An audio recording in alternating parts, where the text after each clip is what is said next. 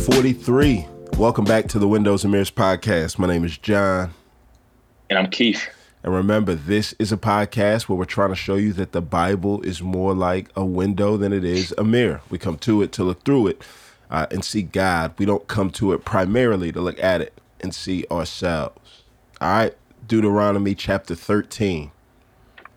Deuteronomy, man, we're making our way through Deuteronomy. Uh, it's been super dope so far, and we're still in this middle chunk, right? This big chunk that's t- talking about uh, an expansion of the Ten Commandments. And so, what he's going to get at here, bro, is the false prophets, mm. right? Yeah. So remember later, right? Or Deuteronomy is if the Old Testament is a wheel, Deuteronomy is the hub, right? Yeah. And so, how the prophets would be evaluated, yeah, comes from this chapter, right? And so he's like, beware of false prophets, right, you know. Right, and right. um, what's crazy is that the Lord wants them to have discernment about who they listen to. Right. And this is and this is still important for us today, bro. Right. Because he's like, at the end of the day, you know what they could do? They could have a vision. They could perform a sign or a wonder. And it could right? come true. And it could and it could be fulfilled, bro. Yeah. But if they're drawing you away from the one true God, don't listen to them. Right. right? And so this is an application of that third command to not misuse the name of the Lord in vain because right. they would be ones who are irreverently, right, using the name and person of God for their own means. Right. Mm. Yeah. Yeah. Nah, so yeah. No, no. Yeah, yeah. Keep on going. yeah. No. So, so I just I just think it's important for us, man, that um we just need to be mindful uh, of the voices we listen to and not think that God is in the giftedness necessarily. Right. Yeah. Or in the um, miraculous, Yeah. right? Um, but in the faithful. Yeah, yeah. And so I do think one of the things that we see here is that yeah, God does throughout the Bible puts unique responsibility on the leaders of the people, but then God is also going to put a unique responsibility on the people that are being led, right? That Mhm. they have a responsibility to discern what comes from the top. Nobody is to blindly follow, right? Yeah. so much so that it's like um the apostle paul is going to repeat something similar in galatians he's going to be like yo look no no no if we or another angel comes to you and preaches a different gospel something that leads you away from god no no listen y'all don't need to blame nobody that's in charge. You all have the responsibility to discern for yourselves this. And and so i do think that's why it is uh it like incumbent on us and pressed on us that everybody from the top to the bottom has to be familiar with God's word. We've got to know what God is like, what God would say, the things that God absolutely wouldn't say. Um, Mhm. Yeah, because at the end of the day, we all have a responsibility to to discern the leaders or to discern um, the trustworthiness of the leaders that we follow. Yeah, and it's on the community. He says to remove them, right? Right. And so, kind of like you said, he puts it on all of Israel. Fourteen comes, and it's just a rerun of uh, the Levitical food laws in Leviticus 11 that we talked about, and this is just showing the continuity and consistency of God that He gave to the law that He gave to the first generation and now the second generation, and again, an application of the third command. Right? What God is saying is publicly and missionally, they need to be aligned in with with God's word, right? So this inconsistency would show up in a lack of reverence for God if they were eating the foods that God told them not to eat Right. before the people who uh, were the uh, before the nations who God wanted to come to Himself.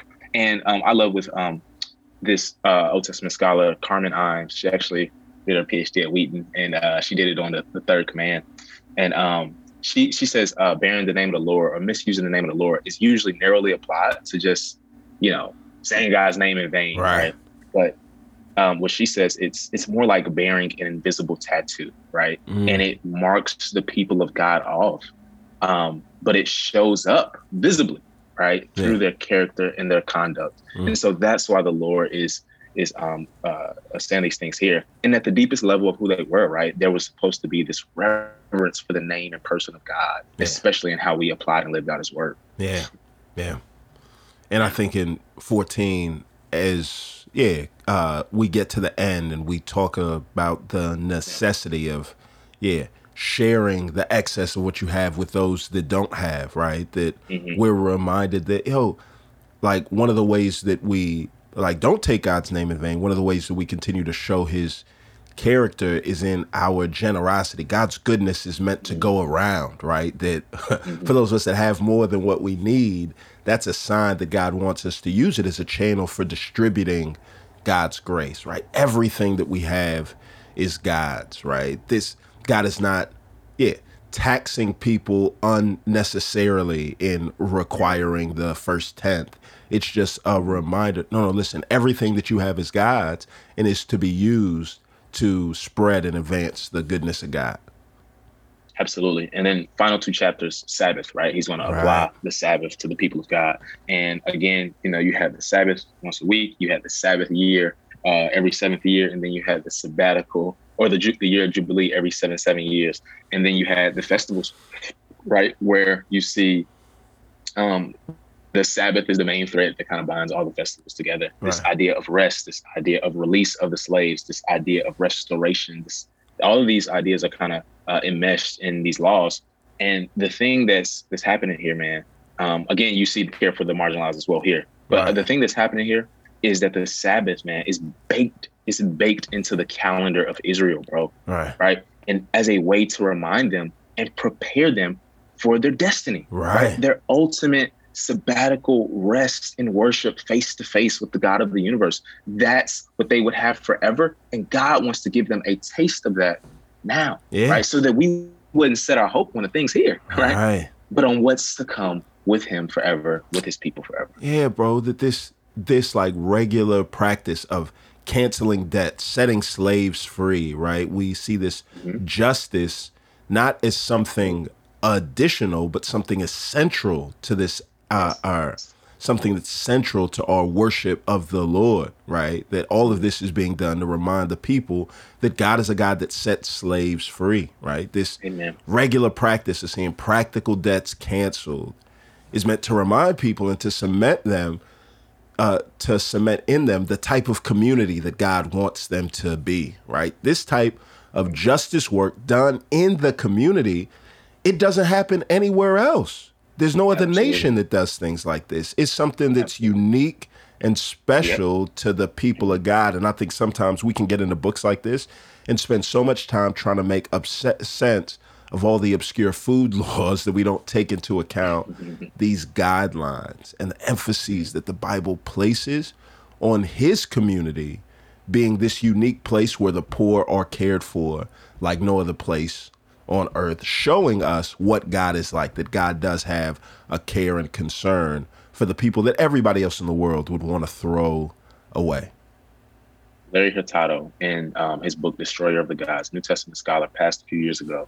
Um, one of the things he said that separated the early church out from the, the communities around them. Yeah. One of the things he said was their care for the poor. Mm. And may it be said in this generation, man, that we have that same emphasis that marks us out as a holy people living for a holy God. Amen. Yeah. Yeah. God, you've provided us so many good guidelines to display your goodness in so many ways. And Lord Jesus, I pray that you would help us to continue on. Um, uh, help us to, God, live in such a way where people see our good deeds and they glorify you, our Father mm. in heaven. I pray that people that feel um, like they're outcast or thrown away in their interactions with us, they would be reminded not just they have a place in the family of God, but they have a place with you, our Father God. So, Lord, give us the grace, uh, give us the courage, and give us the opportunities to radically display this today. It's in Jesus' name we pray. Amen.